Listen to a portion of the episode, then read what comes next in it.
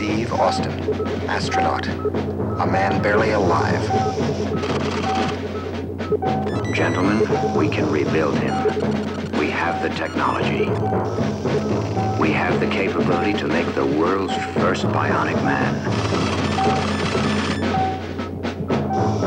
Steve Austin will be that man. Better than he was before. Better, stronger,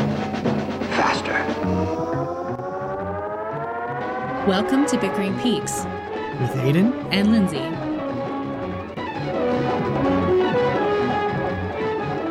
I'm Lindsay, And I am Aiden. and we're Bickering Peaks. Yes, we are.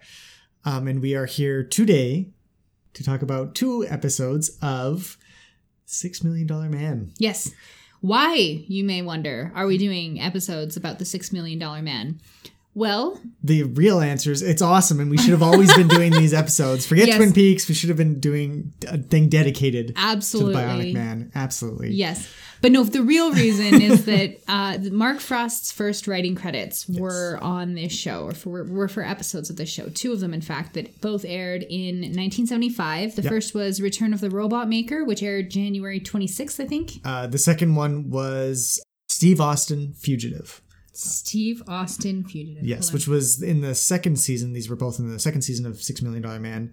Um, and we'll we'll go over some of the details of this overall. But before we jump into this week's episode, just uh, wanted to run through a few um, exciting events and, and things that are coming up in our lives. Obviously, it's it's early December now. We've got um, the Return Blu-ray coming out on DVD. Uh, it's out today. If you're listening to this on the day that we release it, it's out today. So hopefully, some of you have it.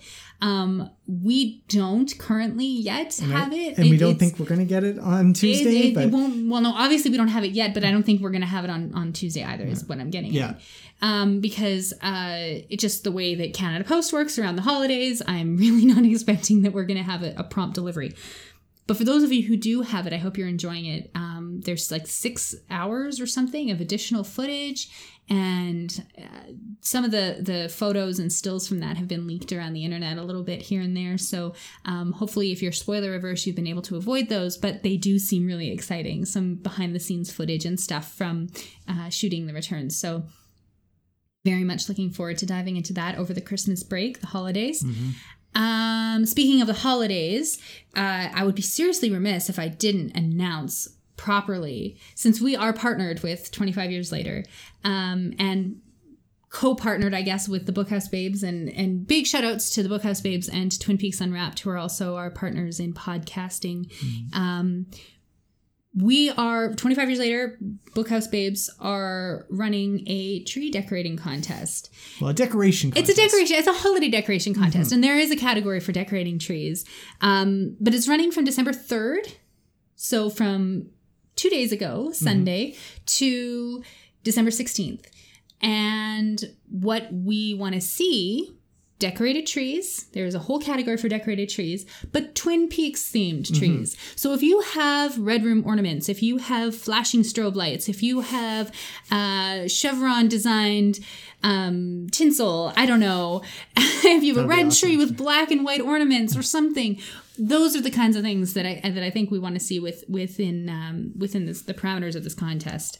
Um, we have traditional holiday decor. So this is not just your trees, but wreaths, menorahs, kinaras, anything from your holiday celebrations that you want to deck out in Twin Peaks style.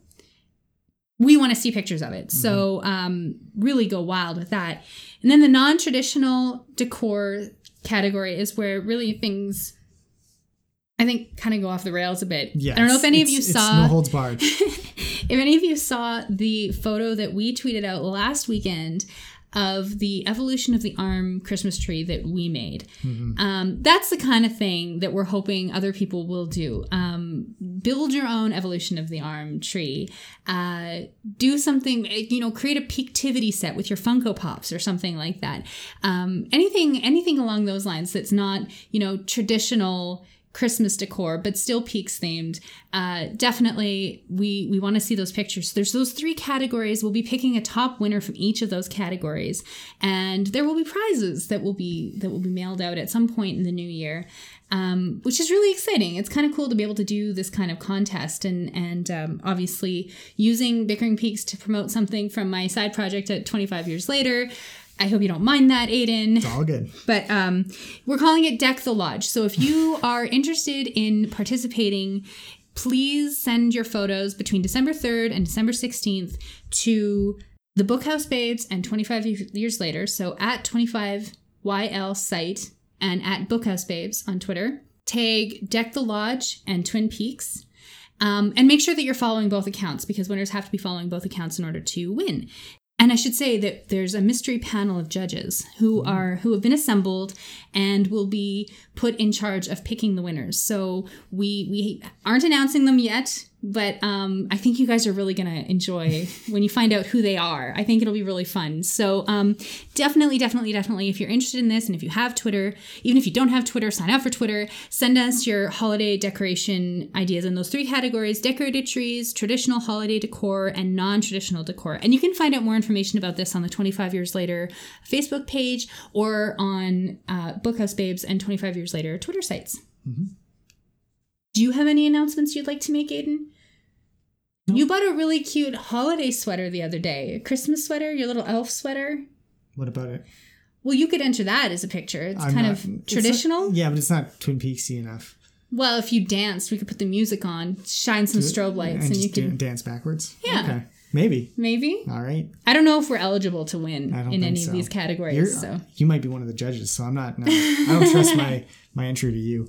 Um, before we get too far into it, Lindsay, you knew about the six million six million dollar man. Had you ever seen it before you watched? No, I had, I had never seen. I, I didn't know anything about this show other than um, it was about a guy, an astronaut who uh, suffered an accident and and his body was badly damaged, Damaged. and so the government rebuilt him. And I knew about this because my dad was a big fan of the Six Million Dollar Man and its spin-off show, The Bionic Woman um, specifically Jaime Sommers, who's played by Lindsay Wagner, which is how I got my name. I was named after the Bionic Woman. So this is my history, which is uh, my personal history, very closely tied up with that of um, Yeah. my father's early infatuation with Jaime Sommers. So um, that's my TMI for this episode, I think. Uh, also TMI in my life generally. I'm like, Yeah. Dad, why'd you tell me that? But yeah. either way. Um, did you know about the show? Or? I I no, I kind of vaguely did, but it was like you know quaternary knowledge, like beyond tertiary. I was yeah. like like fifth hand knowledge of the Yeah. show.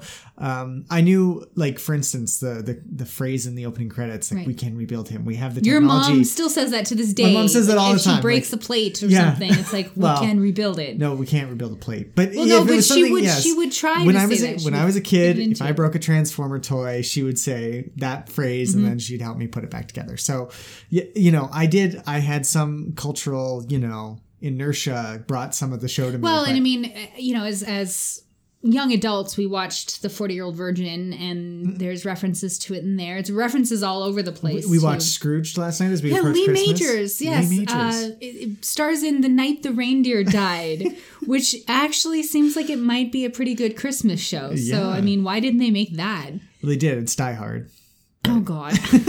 except for there's no reindeer death. But See, anyways, this yes. is this is going to be we we could have a whole episode bickering about whether or not Die Hard is a Christmas movie or not, as I think. Yeah, yeah, but it is. But anyways, uh, we're moving on. Yeah, so th- so we had a bit of knowledge, uh, but yeah, never watched an episode before.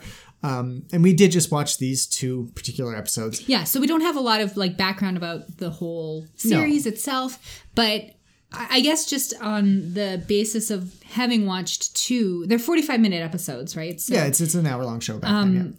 what did you think of just like uh, uh, maybe Yeah. maybe a better question is what were you expecting? I was expecting this, and I got it, and it was awesome. It was uh, knock'em sock'em nonstop action spy thriller stuff type show, and you know parts of it are terrible because it was filmed in 1975 and there was no special effects and there you know everything was very Oh, limited. there was some green screen. there, were, there was a little bit of, of two two screen split screen stuff going on but yeah, that was about split it screens. Yeah. uh, but yeah I I enjoyed it like I think my best summary of this was that if I was a 14 year old boy in 1975 this would have been the most amazing show of all time like I just I would have loved it because it was just yeah it was action there's a guy who can like take sh- bullets in the leg and punch guys and punch through walls and all sorts of Jump stuff Jump over fences. yeah, yeah. we were doing the sound effects nonstop when we watched this thing. It was, it was Aiden, great. let, let's let's be real. Don't lie. If this were on today, you're a mm. 32 year old man. If this were on today, you would still. They love could it. redo it as the 600 million or the 6 billion dollar man and honestly, I think it would be pretty awesome. Like they they'd obviously it'd have to be real like like Netflix Marvel dark. Like he'd have to Yeah. like like you know, occasionally his leg would just shut down and then he'd have to rip it off and beat a bad guy with it. I don't care. It would be awesome. Like That's not dark. That's that's humor. Well, yeah, if you did it funny the way I just described it, but Yeah. if like he felt the pain as he had to rip off his leg, and then he's screaming, and then he's beating a guy bloody, and there's blood all over the walls. Well, and I mean, Sorry, I just took that a okay, yeah, far, it's but yeah. very. But um, the the thing that that struck me really is how episodic it was. Like, Mm-hmm. if you were to do it today, there's this. Um, it's not a trend. It's No, it's, it's lasting. it's yeah, it's a new. but you you do like whole episode or whole Yeah, season arcs right and there didn't seem to be much of that going on although interestingly uh, both of these episodes dealt with things that happened in previous episodes Yes, which we so, didn't know. which we didn't know about but you can piece together from so it's episodic in that sense but it does reference it's it's not quite like a sitcom where you know everything resets back to the way it was at the start of the last episode but you it's know what I mean? close. But- like I mean, there's Yeah. recurring characters. I think like the bad guys were recurring bad guys. It seemed Yeah. like, but basically at the end of every episode, everything went kind of back. to Sure, yeah, and and I mean, um, I was reading up about it a little bit that in the the first season there was more death, more killing, Oh. and as it started to become popular, especially with young kids, the censors kind of stepped in, Yeah. and and so they started to write endings like what we saw, where the the bad guys get carted away instead of you Yeah. know. torn limb from limb. Yeah, as Yeah. you described. Yeah, But so I mean, it's it's significant differences between the way that television is presented now and and how it was back then. But it certainly is like yeah. of its time. Exactly. And that's, I mean, just comparing it to The Return, which still there's no, I mean, it's been a couple months now, mm-hmm. three or four months, but there, there still hasn't been any TV, or it doesn't look like there's going to be much TV that's going to match up with that for quite a while. Um, it's a really great contrast for Mark Frost's career from this. I mean, you described it as popcorn television. Yeah, I don't know if that's a phrase. I it, popcorn movies, you Yeah. know, right? But popcorn television, it's like mindless. Mm-hmm. It's very entertaining on a surface level. There's not a lot of thinking that needs to go into it, and that's not a bad thing. That's not me criticizing it. It's just this is pure entertainment, and that's something that TV does still to this day. But but they kind of demand more of their viewers in a sense Mm-hmm. and this doesn't so it was really quite nice like i'm i'm one of those viewers who likes to be on her phone while she's watching tv like i i can multitask aiden will disagree about this point Well, when you ask every five seconds, what's happening? Where, wh- who, where'd he go? What happened? There? Because you're on your phone and you're not actually watching. That bothers me. But you know, i don't think nothing- that's ever happened ever Oh my god, I'm gonna have to stop the recording here while we have this fight for the next 25 minutes. no we'll have it on on mic because everybody wants us to bicker more Oh so my we'll god, this happens literally all the time. I can't even begin to describe it. But Anyway, anyways, anyway. this is the kind of show where where you can have divided Mm-hmm. attention and you're not really going to miss much and you know how it's going to end. There's there's really no danger. Steve Austin is never in any real danger. yeah, You know he's going to survive at the end. Yeah. Even when he's, you know, face to face with, you know, the the bad robot the bad robot who's just as strong and powerful as him. Yes, the other bionic person in this Yeah. episode, or in the in the next episode when he's being framed for murder, um, you know that it's going to turn out okay in the end, right? And so it's there. It, there's no pressure. It's it's light. yeah, Even when there's bad things happening, it's light. yeah. you You're just like, oh yeah, how's Steve gonna figure it out this time? and I mean it's it's coming, you know, in the in the 1970s when there was, you know, crime was increasing on, on rise. Yeah, big urban centers, as we talked about in previous uh, episodes, you know, the shift from rural to urban and these kinds of things going on. But you don't really get a sense that that the social issues of the day are being um, no, addressed in any kind of. Th- that's not what the purpose of the show is. It's it's just a different time. Yeah. It is a very good time travel piece for that for that respect, Mm-hmm. uh, because you're just you're right in nineteen. You're in the middle of the seventies. Literally, you're dropping it right into the middle of it, and yeah, you get that that sense of seventies America. I mean, it's set in Washington Mm-hmm. for God's sake. I mean, it's right in the the heart of the country. Right around the time that Watergate was Yeah. was really exploding. Well, it had already kind of finished, but Yeah. I mean, you're still reeling from this Yeah. this massive scandal. Uh, Yeah, Gerald is- Ford's president. It's Yeah. kind of a a hot time. yeah, it's a weird that. Mm-hmm. time. Yeah, exactly. So, I mean, it. Yeah, I enjoyed the show quite a bit, uh, just because it was so fluffy and light. You enjoyed it as Mm-hmm. Yeah, well. it's it was fine. It's not something that I, I probably wouldn't be an avid fan. It's not my demographic. It's not. I'm not, or I'm not its demographic. I'm not who they're trying to aim. Yeah. Uh, aim for. aim at, yeah. So uh, we'll just give a quick recap of the episode just so that uh, you understand what we're talking about as we go forward. Um, the first one, uh, Return of the Robot Maker. Uh, for this one, Mark, Ro- Mark Frost received uh, both a story and teleplay credits, along with a story credit with uh, Del Reisman. Reisman.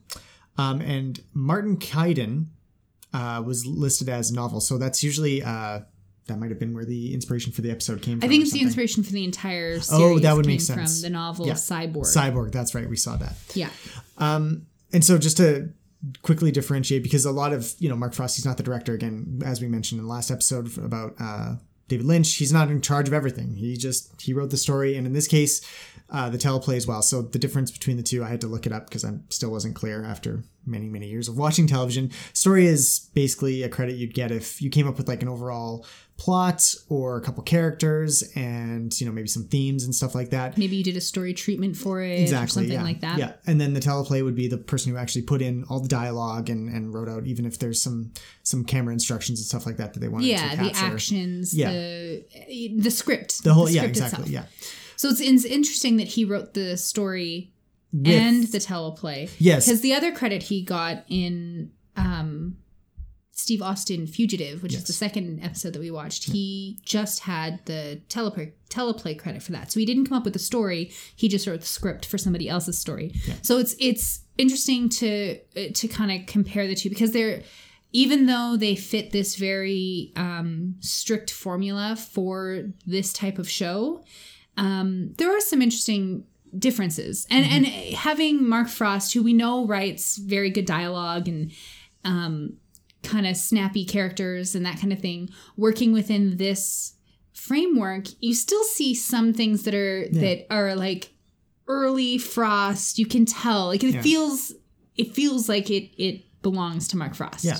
Yeah. says us who have never watched another episode of of Six Million Dollar Man, so we have no Yeah, idea if that No holds up across basis. the rest of the series. But But yeah, let's start with the the first episode, uh, Return of the Robot Maker. In a nutshell, it is about uh, Steve's boss gets kidnapped Yes. and replaced with a robot. yes, And, you know, the robot craziness wants ensues. to. Uh, Yeah, he's stealing secrets from the military. Yeah, and trying to use Steve Austin in order to achieve this end. And of course, Steve Austin figures it out and confronts the evil robot maker who uh, had already been confronted by Steve in, a, previous, episode, um, whereby wherein he was criticized for uh, his robot squeaked at the time, and That's that's, right. how Steve Austin was able to tell that it was a robot. So this time he decided to do better. Yeah.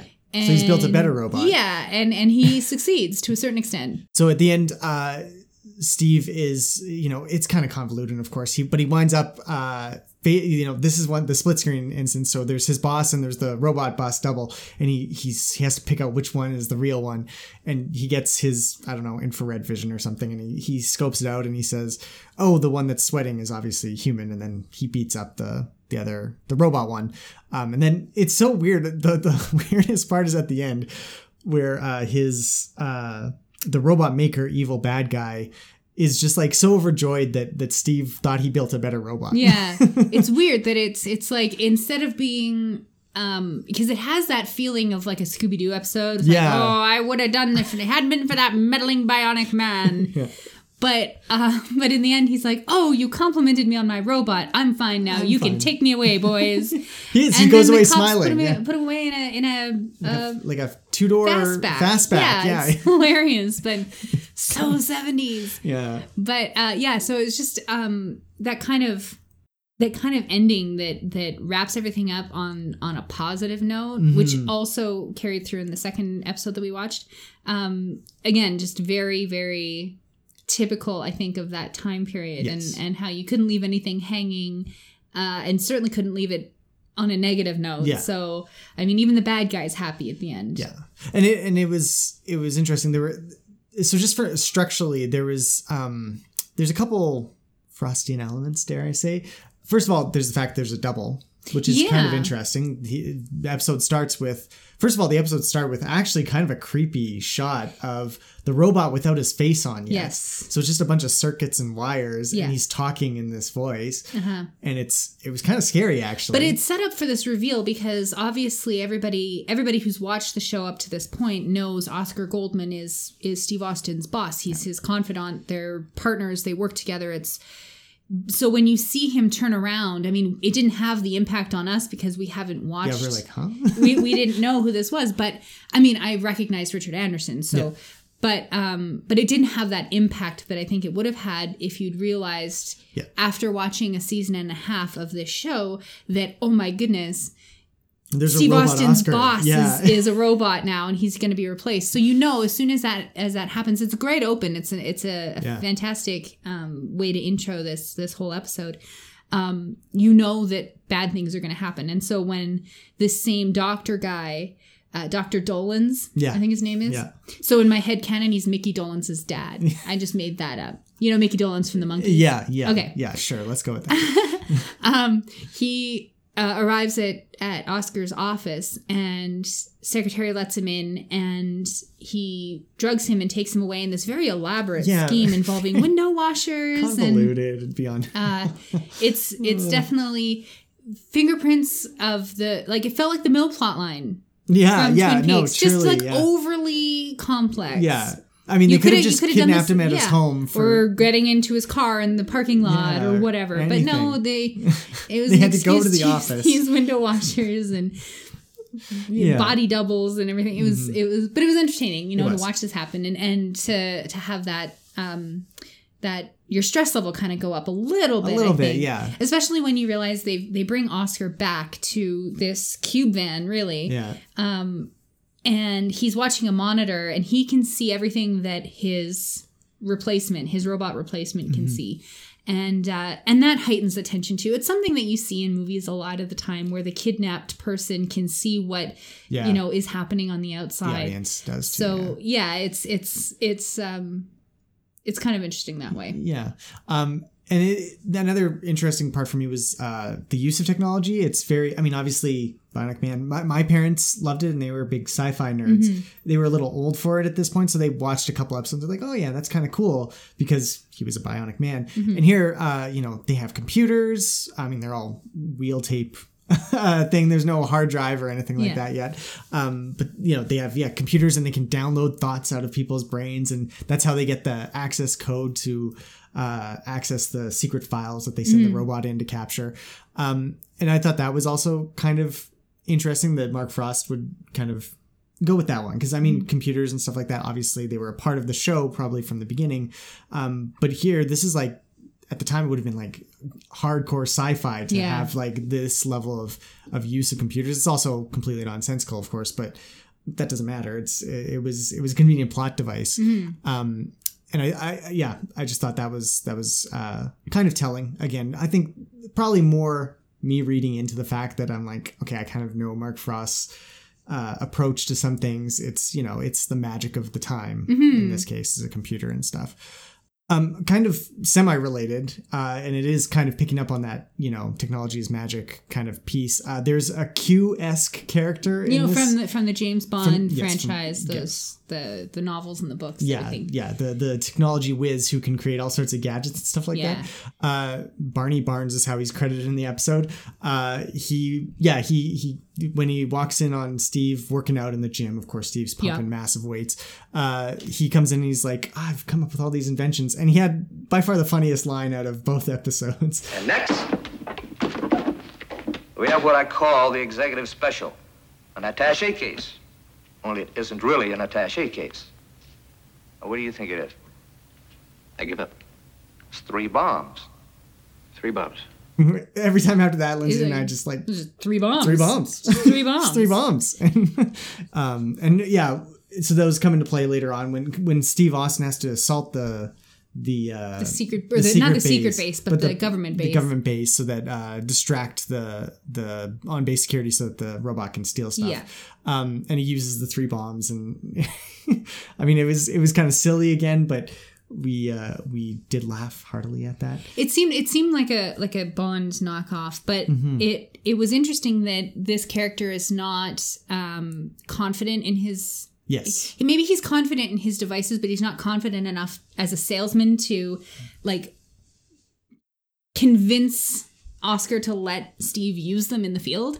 So um, that that kind of seemed interesting to me. There was like a, a, a level, a dynamic there that um, that felt very human, as opposed to what you would expect from a guy who's you know invested in gadgetry. Like you think of the Q character from James Bond and. And he's so exasperated by James Bond. Yeah, James like, oh. Bond's, uh, yeah, med- meddling in, in the devices and using them improperly and destroying them and whatnot because he's the genius who creates the bulletproof tablecloth or whatever. It's not what it is. Mm-hmm. Yeah, it's, a, it's a bulletproof vest, vest, but, but uh, like. Steve Austin calls it a tablecloth. Uh, but this guy can't get the words out to actually, you know, it, he keeps getting turned down, and and so it's affected his confidence. And I just, I could, I thought of Pete Martell. I thought of, Yeah. you know, some of the other characters that we've seen who are, you know, Andy, maybe uh, characters who are lovable and have their hearts in the right place, and they're trying really hard, but they just lack that get up and go to, you know, see their plans through to the end. So I kind of like that. I'm not sure if that's entirely Mark Frost's doing, but um, in Twin Peaks, I mean. But here it was. It was just. It reminded me of some of that stuff. So Yeah. Um, and then just one last kind of plot point that I, I thought was kind of odd, actually. It was uh, so Steve and the robot wind up spending some time together, and they're, they're kind of heading to the base, and the, the robot's kind of setting them up for for failure. Um, and the robot does a bunch of weird things, like he drinks a whole cup of coffee that's way too hot, even for Steve, the Bionic Man himself, Yes. to consume. Um, and you know, this is all these are all features that the robot's been endowed with in order to make it appear more human, but he actually just winds up looking Yes. weird. Um, and it's kind of odd because you think, oh well, Steve is obviously going to pick up on this, and that's how he's going to. he does pick up on them a little bit. He well, he does. He's like, that's odd, but then How he do never. you drink that coffee? yeah, and Yeah. yeah. he drank like three gla- gla- yeah, three glasses of wine really quickly. Yeah. um, with no ill effects or whatever. Yeah. uh, and but that isn't actually picked up at all, at all at any point. It's really, I mean, at the end he does say, "Oh well, he wasn't sweating," so that's Yeah. how I knew that which one was the robot. Um, but it's not like instantly tied back, and there's like a lot of like the dramatic kind of like. Like Steve looks at him and is like, "Whoa!" And you, as the audience, supposed to be like, "Figure it out, Steve. Figure it out. Well, I think that's part of it. doesn't. It's it's it's dramatic tension, right? Yeah. You're you're and dramatic irony as well because obviously the audience knows Mm-hmm. that that Oscar is a ro- is a robot or a robot. a robot. Oh, That's that the other thing other- we'll have to talk about. Um, but we know that he's he's not who he who Steve thinks he is, but Steve doesn't know it yet, and so it does add to that tension. And, and the few moments that happen in the lead up to the final confrontation, um, as that escalates, it's it's almost like it's um, like drops in the bucket that that eventually become a flood right Yeah. so so he he's remembering them but they're not odd but then when you put them all together it's like well this doesn't add up Yeah. right so it's it's not meant to be i don't think it's meant to be um, right off the bat the big tell that he's going to figure it out obviously or else that wouldn't have happened 20 minutes into the episode Ah, yes. Fair enough. Yeah. Yeah. No. should we talk about the robots The robots or the rubits? Well, to talk about technology and just Yeah. the fact that, you know, in the mid 70s, robots and robot technology and computer technology was still in its infancy. And there was a lot of, like you said, this is sci- science fiction. So a lot of this stuff might have been, I mean, you brought it up when we were watching it that maybe some of these actors have never Seen- spoken the word. They've seen it in, you know, Isaac Asimov or, you know, their science magazines, the fiction magazines or whatever, but they've never spoken the word robot al- aloud. So you get this interesting thing where the uh, the actor who plays Dr. Chester Dolenz pr- pronounces the word robot in about 16 different ways. And it's really entertaining for us because we were watching it and just it's so second nature to us now that Yeah. that we they're robots and it's robotics. And Mm-hmm. but at the time this was brand new technology. Um it also is interesting that this is something that we're dealing with to this day. I mean we just had um a documentary about sex robots was aired on bbc I, or bbc or channel 4 um, in the. Yeah, uk a couple, yeah. uh, a couple of days ago maybe and then you know videos of the the robot that jumps that can jump did and flip backflip? and everything Yeah, oh. i mean we're reaching the point where where robot technology is is starting to mimic human behavior to the point where it's not inconceivable that this scenario could happen. So it's it's fascinating to see it being played out on uh, like a 1970s scale with 1970s technology.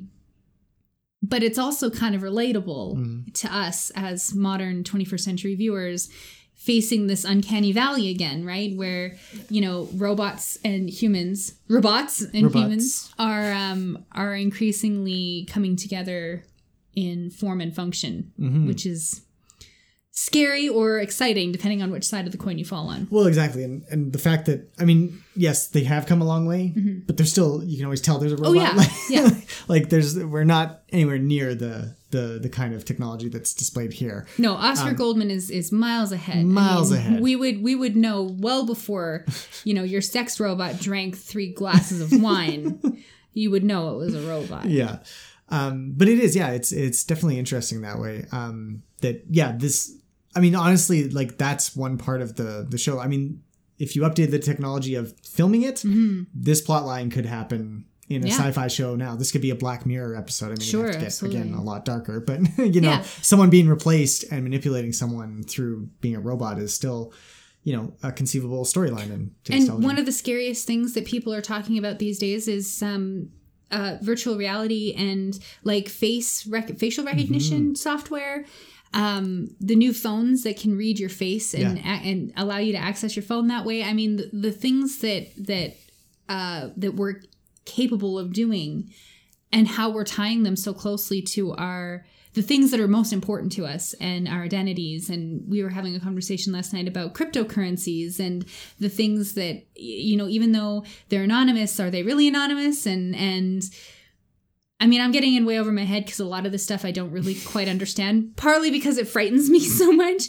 But it's so innocent in this. Like, it's not innocent, but it compared to what we're talking about today with with real life identity theft and and things that can actually seriously affect your life um being played out for the bionic man where there's no stakes and or very low stakes really Yeah, because you know it's going to end well yeah. um it was it was kind of th- there was some cognitive dissonance i think for Yeah, me a little little bit. bit The end was a lot of fun for me uh, because it was just a knockdown, punch out fest. Uh, you know, you had the two main actors, probably of the series. I don't, I'm getting richard anderson And- and, and and, Lee lee, Majors. majors. who are i think yeah probably the main biggest characters stars. Yeah, yeah. So um, you had them, you know, having a chance to duke it out on, on on screen, and you know, yeah, they were both superpowered robots, so they're you know punching down stuff, and they're doing the slow motion, everything. Okay, anytime there's yeah, anytime there's anytime there's any sort of bionic activity, Uh-huh. they slow it down for some reason, which is kind of odd because he's supposed to be super fast, but they make him go really slow. It's well i think it's just an effect to Yeah. you know but like I swear, like a third of this the friggin' TV show, especially in the this first episode, was was uh, In sl- slow-mo. Yeah, it was kind of funny. Um, but yeah, and then you know, and it's it's actually, I mean, it's not a good action sequence even by no 1970s and standards. i mean it's it's it's executed about as well as you could expect from from a show like this yes, but you know we're used to you know zooming cameras and lots of different angles and cgi this and that and so it was very rudimentary but for I mean, put yourself in the shoes of a 12 year old or a 13 year old kid watching this show in 1975. You would totally want to. You'd be rooting for Steve Austin, and you'd be on the playground the next day acting out this fight sequence oh, between Oh, totally. Robot Oscar and Yeah, the Bionic Steve. Man. Yeah, exactly. Yeah. So I mean, it it totally serves its function and hits all the right marks for the type of show that it is. Yeah. The the only the only part that was troublesome to me was the really bad special effect. He finishes the fight by karate chopping off Yes. the robot's head, and it it's so obvious that they've switched to a like a, A dummy or mannequin, yeah, yeah. or something, uh, because his body just kind of locks up the the bad guy and gets his head cut off, and then you see his face, and it's just like a badly painted uh, Mm-hmm. like mannequin head. Yeah, it's they barely even really went into the detail. Um, but it was it was fine. Again, you're you're kind of turning your brain off at, at that specific thing. You're just Yeah. thinking, yeah, this is entertaining. He the he of course the good robot won. In the Yeah. End, so um, yeah, so that was the episode. I think for a first a first time out, first professional writing credit, um, it's better than most of what we could have hoped to. Oh Jesus. At, at that age, to be able to write something like that is is fun. Yeah. How old, Good for him. How old was Mark Frost in this time? He was twenty it three. yeah, early twenties. Yeah. So I mean, we were scratching out, you know, essays in our university classes. Yeah. at that age, yeah. poorly, Yeah. if I remember correctly. Yeah. Um, so kudos to him. Like this is this is pretty impressive. It was a popular show. Um, and he did a good job with it. I mean, it's it's it's again, it's light and fluffy and popcorny, but you know, it tasted good. so absolutely. So what more can you ask for? So the second episode, uh, Steve Austin, comma fugitive, Mm-hmm. uh, aired. I think it was seven episodes later. It was this twenty. It was this. It was the finale of the of the Oh. uh, this season. So it aired sometime in May or June of 1975. Yeah. Um, and Mark Frost, uh, this one again, just the teleplay credit. Uh, he was with Richard Carr for that one. Uh, the story was by Wilton Denmark, William D. Gordon, and James Doherty. Um, so three people came up with this story, or you know, contributed to that's it in fairly some way. common in Hollywood, where Oh, it's, yeah. it's you know collaboration. It's not one person. It's very rare that you'll have that, and, and we see it a lot in showrunner culture today, where Mm-hmm. someone like um, Aaron Sorkin or um, What's her name? Matthew Weiner or The the girl Tina. Scandal. Uh, what's her name? Shonda Shonda, Shonda Rhimes. Rhimes. Yeah, yeah, she's Uh, fairly well known. yeah, where where they have more control over it. In those days, it was like you'd have it, it was like Tin Pan Alley or something. You'd have like a stable of artists, stable of writers who would write the material Mm-hmm. that would then go on on screen. So I, I mean, if that's not an indication of the kind of environment that Mark Frost, you Yeah, know, cut his eye working teeth in. on, Yeah. um, But it, but it engenders a, a level yeah. of uh, cooperation and, and Sure. sharing ideas and stuff, right? And I mean, if you're gonna walk into a into a writer's room, if that thing even existed, I'm not sure how it worked back then, but you're you're writing within, um, uh, like we mentioned, constraints and um, formulas and everything that are well established and they have to be kept consistent because that's the brand that the show is operating under. So it's cooperation, but it's also tremendous restraint and I guess skill is is the word. You, need to have a certain amount of skill to be able to pull this off, Yeah, right? yeah. And and to write something interesting. reliably. Yeah, exactly. Yeah, and yeah. that's also interesting. That also sticks to those formula and and everything that that you've um that you're working within. So Mm-hmm. it's much more, you know. I don't want to use the word mechanical. Regimented might be a better word, but there's there's a mechanism in place that you work within, right? Mm-hmm. And so you kind of go through the motions and you and you produce something at the end that's enjoyable and and it's very very different from from the kind of thing that you would see yeah, there, there's there's a lot more visionary direction probably in in today's. Like I was just watching Stranger Things Mm-hmm. uh, season two, not finished yet, uh, but you know it's created by the Duffer Brothers, and they wrote I think the first two episodes. Right. But then every other episode since has had a single writing written by credit. yeah but you know most likely the duffer brothers you know obviously gave them the overall story arc for the season it's Yeah. not like you could write these episodes individually Mm-hmm. so it's kind of interesting how um, shows like that are kind of resurrecting or uh, game of thrones does the same thing Yeah. too where uh, whatever their names are, I don't remember. Uh, the main showrunners, you know, they obviously plot out the whole season and they have a huge hand in Mm-hmm. everything that goes on.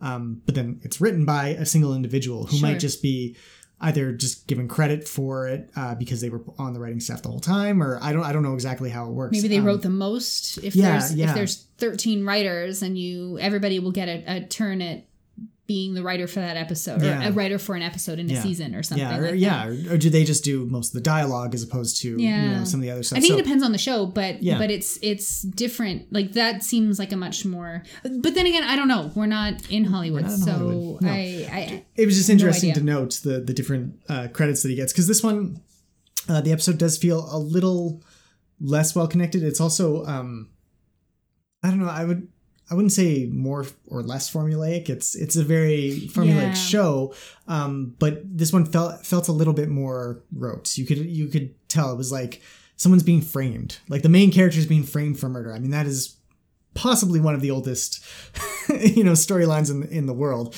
Um and here it was uh you know steve austin uh he was he received a call from a, a panicked guy who was like you know you uh, they're coming after me and someone found out the secrets about your bionic body or something like that come meet me in my house um and then you find out this guy's been betrayed um by the bad guy of the episode whose name was hopper uh and so anyways Steve Austin gets his call. He goes there, and then, of course, the man's been murdered. Um, and he's the police also arrive just then. And uh, oh no, first, sorry, he gets uh, knocked unconscious by the killer, um, Hopper. Uh, and then when the police arrive, they find Steve unconscious next to a dead body with a gun nearby. And of course, from then everything's pretty rote. The thing that was interesting in this episode, or the the plot structure that makes it all work, is. Uh, Oscar's uh, secretary for the episode, brand new one called uh, Mrs. Callahan or Miss Callahan. Uh, we find out later at the very end her name Peggy, but uh, she is the new secretary, and Steve relies on her to basically make the whole thing work. He uh, when he's on the run from the police, he goes and stays at he hides at her apartment for a while. Um, she helps him, you know, fix his leg 'cause he was shot in the leg, so she yes. gets him all the the ingredients, I guess, or implements that he needs to, Mm-hmm. you know, mend his bionic leg, and Yeah. lies to the police. And all the while, she's you know a brand new person in in Washington, so she's receiving phone calls from her panicked mother about how worried she is that she's fitting in and that she's safe and everything like that, and. So the duplicity duplicity of this Miss Callahan, who is um, on one hand telling her mother everything's great. I'm having a great time in washington. Meanwhile she's you know bumped up to level six security clearance and she's helping the bionic man evade the police that he's running from because he's been framed for murder. It was a fun dynamic. I'm going to disagree with you about how it was wrote though. Okay, um, because that that whole thing i mean yes the plot device that sets it up is not original but i challenge you to find an original story anywhere these days right i mean No, for sure. these Yeah. things are these things are recycled all the time but i think it was unique that a you've got a bionic man involved i mean that right off the bat is going to make things more interesting yeah, there's a, a, a fairly strong female uh, co-lead, I guess, in this Mm-hmm. Yeah, in episode. she yeah. takes she takes the reins, and she's she's far more capable, I think, than than a lot of women might be. I mean, this is the era of Charlie's Angels and Laverne and Shirley, um, Mary Tyler Moore. I mean, you're not you're not in in the 1950s anymore. Although you had Lucy in the in the 50s, so I'm I'm not going to completely discredit all women who came before her in television but i mean this this environment so this environment has engendered this this kind of you know strong female character but she's you know got this voice that makes her seem like a little girl and she very attractive um but she's also very capable it was just she seemed like a far more rounded character than i than i expected given Yeah. what you would expect from a secretary in the 70s yes, and maybe that's just because I've watched too much Mad Men myself. but uh, you know, when you have a, a, a character named Peggy, yeah, you expect Elisabeth Moss, you know, in season one, Yeah. episode one of Yeah, Mad Men. yeah. But either way, um, there were there were there were surprises. Is what I'm getting at. Is that it, it wasn't all completely No. by the book. I found this one to be um, to be more enjoyable. okay. Return of the Robot Maker felt like it was very aimed at that juvenile audience. This felt like it had like a higher level of political intrigue and personal intrigue. Um, there was a little bit of sexual tension that was going on, which was intriguing to use the same word again. Um, and then to have this this callback to a previous episode or a previous arc, even going so far as to have flashbacks within the episode, um, because this this is a, a kind of a a continuation of a story that happened earlier with a job that Steve did with the killer's twin brother Yes. and how they didn't know that they were twins and the, uh, the the other twin got away and now he's returned to to Get vengeance. get on- vengeance on Steve because his brother was in jail and died. Mm-hmm. So it's it's um it's just a different kind of story in that sense than the one that we saw previously. Mm-hmm. So given that, I mean, Mark Frost didn't write the story for this. The story idea came from somebody else. Um, I'm not sure if that's a mark of maybe his at the time immaturity being able to write something of this you know this isn't the secret history of twin peaks. He he wasn't writing that in in 1975 um but you know everybody has to start somewhere. So um but the dialogue and everything was still pretty good and, Yeah. and if you're gonna look at you know the action sequences here or some of the really interesting things that happen with the the when the police come to visit Miss Callahan's place and Steve is in the apartment and he has to go hide and you don't know where he's hidden but you know he's still in the apartment. Peggy doesn't know where he's hidden. Uh, and then the cops go around. I mean, we've seen this a hundred times, and every, but it's still interesting to see Steve Austin hanging by one hand off the window ledge. Um, it's just it's fresh, like it felt fresh. I don't know how else to describe it. No, it's it's true. It was it was actually yeah, it was fairly uh captivating. I mean, it, Yeah. it wasn't like edge of my seat stuff, but I was like, oh, I wonder what's happening next. And when I didn't see the curveball of Hopper's brother had died and there was a twin right. and everything, um, when that came up, it was like, oh wow, and then it was nice to have this little callback back to this other. Uh, this previous episode that we weren't privy to, Yeah. but they filled this in just enough for it to make sense and for us to say, "Oh, okay, that's how that happened." The the one part of the plotting that that bothered me was so there's this detective that's uh, Lieutenant Dobbs that's that's tailing him and and searching for him and you know uh, wants to arrest well did arrest him once um, and shot him in the leg as well. Yeah. Uh, but at the end, uh, Oscar returns from overseas where he was uh, away, you know, in a, a nuclear ban treaty or something like that. Yeah. Uh, negotiations. And so when he arrives back, he just instantly convinces the lieutenant that it was all set up. And that all kind of happens off camera. So we don't get um, any sort of tension there. It's just like, oh, yeah, Lieutenant Dobbs is obviously going to believe whatever Oscar says. Um, and, it, and it works out exactly that way. Uh, and it, yeah, it just doesn't feel quite as um, Earned, maybe? yeah, it doesn't feel as earned, and it feels like there was a potential there for a bit more drama, a bit more tension there. Um, you know, maybe Oscar helps Steve escape, um, and you know, uh, Dobbs is also then another negative aspect coming at them. Mm-hmm. Uh, as it is, the the conclusion, the finale of this one uh, lacked a bit of tension, I would say. Yeah. Uh, so what happens is uh, the bad guy Hopper captures uh, Peggy, Miss Callahan. Miss Callahan, um, ties her up and locks her away in a warehouse type place. Um, and then he watches as Steve apparently gets shot by the cops. Right. Um, of course, we know that the cops are now on his side, and they they miss they didn't hit him, uh, so he was faking it when he went down. They also you know they cart him away in a, a truck, thereby allowing him to come and rescue Peggy. Right. Um, but the actual final battle is was funny, more I think unintentionally so. It was Well, it was it wasn't exactly a high speed chase or anything. I mean, it was it was Hopper running through uh, a warehouse or something, uh, hopping into a cherry picker, elevating the cherry picker at the breakneck speed of about half a kilometer an hour. And then, uh, and then waiting until Steve Austin comes by, positions himself directly underneath the cherry picker. At which point, Hopper drops the cherry picker slowly on Steve Austin's head and knocks him unconscious. It was just the most anticlimactic thing. And then, and then he jumps into Of the course. the uh, what is it? It was a bulldozer Bulldozer, yeah, and he tries to drop the the bulldozer scoop all at him. like really molasses slow speeds here, guys.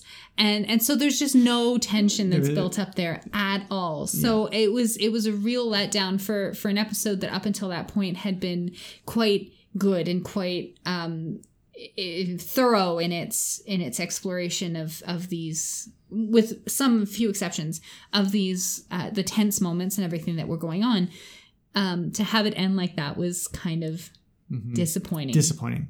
Um, but yeah, the positives definitely. Uh, like I think you labeled them all already, but uh, just to go over again, like the the tension between Peggy and Steve is Yeah. kind of nice. It's subtle. It's not like at one point she misconstrues him hitting on her, and Yeah. and he's, and he's just like, no, I just need your phone number and address so I can, Yeah. you know, come over if I need to or if I if I need know. help at some yeah. points, yeah, Like it's not a come on. It Yeah. was just like matter of fact. So it was kind of refreshing yeah. to have that expectation subverted. And then at the end, though, you know, he takes they go out for lunch together, and it's it's, it's a like business lunch it's a though. business it's not lunch. a, it's not Yeah. a sexy lunch. They offer Oscar to come and he's like, "Well, I've got so much work to do." He means for Callahan to stay behind and do the work for him. Yeah. And they're like, "Well, who asked you? You weren't invited anyway. Yeah. Stay here and do your work." yeah. Like it was it was cute. Like it it was it subverted a lot of that. And I and I like that um imagining Mark Frost writing that dialog Mm-hmm. is is kind of um interesting to me because uh you you hear echoes of that in in some of the the subversions that you know of, of expectations that you see in Twin Peaks or um, the strong characters that I mentioned already with with um, Miss Callahan reminded me of someone like Norma, Mm-hmm. Norma. or uh, well to a certain extent Shelley um, that kind of damsel in distress angle that comes really. at but then not really then maybe. Um, and then the humor that comes through as well is just really yeah. um, especially in this episode there was a there was quite a bit of humor that There's wasn't more, yeah. wasn't strained humor it was it was situational humor Yeah. that that kind of um, well, it shows up in the Twin Peaks all the time. Yeah. you know, it was one of the strengths of that. quirky that. quirky stuff that we see in Twin Peaks Mm-hmm. Yeah. not quirky here but the know, it, it wasn't are- quite three bombs funny. You know, there was no one individual line that was quite hilarious that made us laugh. But yeah, there was. It had some lighthearted moments that made you like, ah, or groan a little bit A little bit, I think yeah. that would be the way to that's it. but yeah, but it was generally very enjoyable and i and i i thought it was um it's been it's been really interesting to watch these early uh, pieces from both David Lynch and Mark Frost to see where they're coming at them, and it's so different. Like it's Yeah. such, from such different points of view, different. Um, and from different places. The artistic freedom that David Lynch was having, at, you know, 1975, he was working on Eraserhead at this point, Mm-hmm.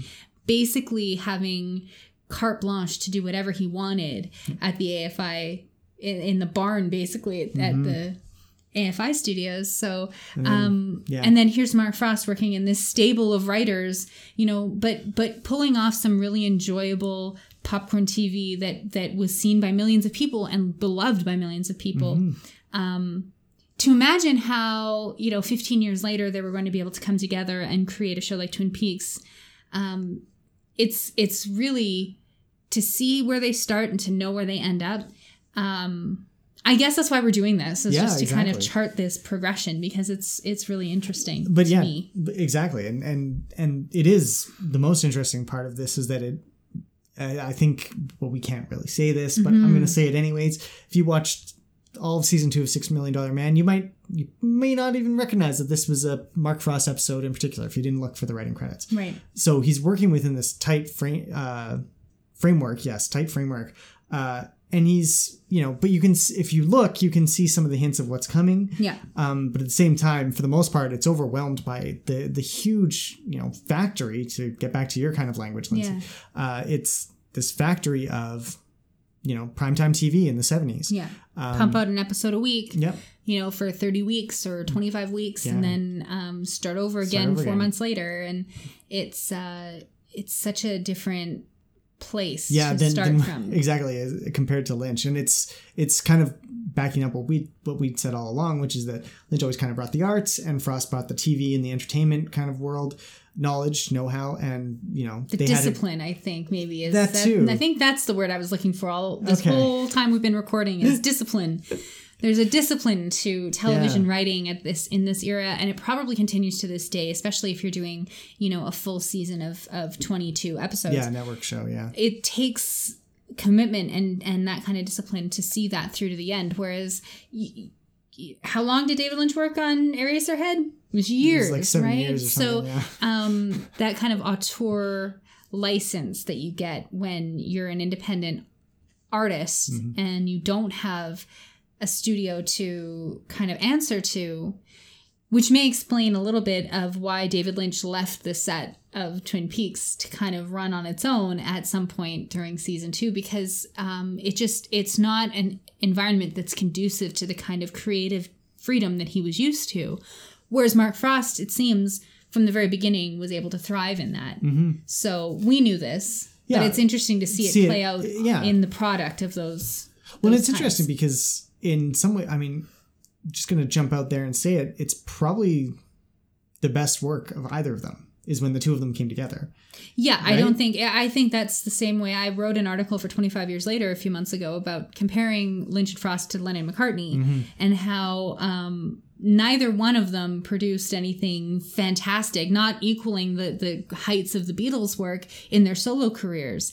Um, which isn't to say it isn't good, but it just wasn't as good as what they did when they were together. And I think that's a testament to like the sum being greater than than the parts. Parts, yeah. So um, it's it's and it's hard to do that with the beginning stuff because it is beginning stuff. It's baby steps. It's early work.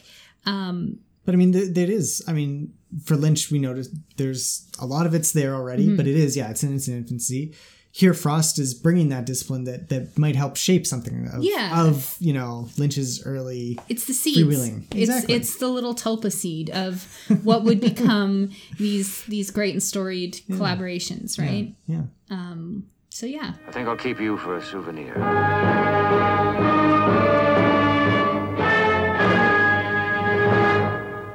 So I guess that's the end of our episode this week.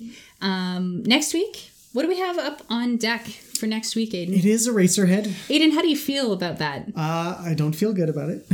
Why don't you tell tell our loyal listeners Oh, I've, I think or everyone's heard.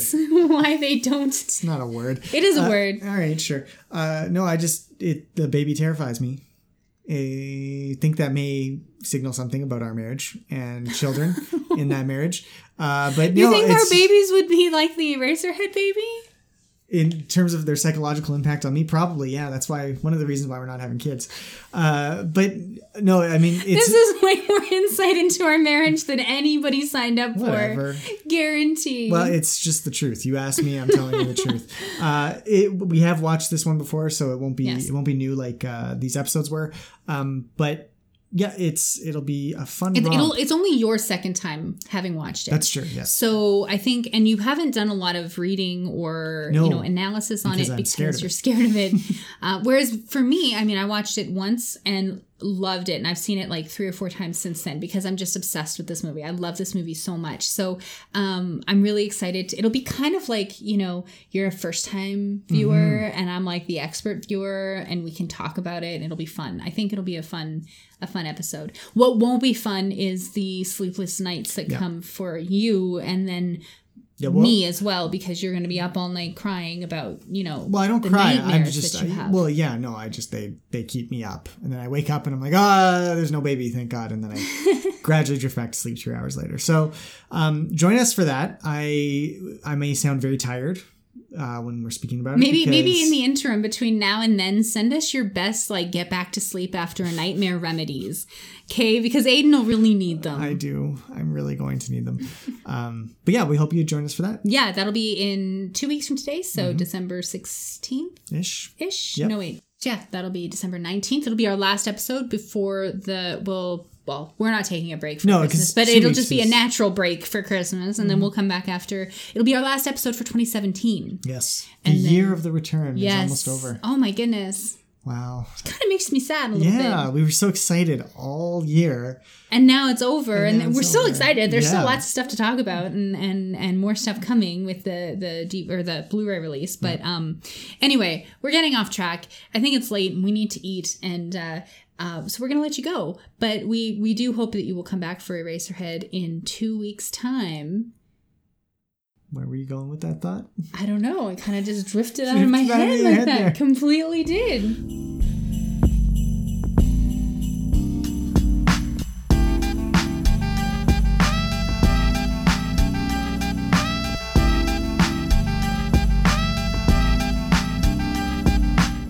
If you're enjoying the show and want to join the conversation, you can like us on Facebook at facebook.com slash bickeringpeaks, all one word. You can also follow us on Twitter. That's at Bickering Peaks. Or you can head over to iTunes and leave us a review or comment. We'd love to hear from you.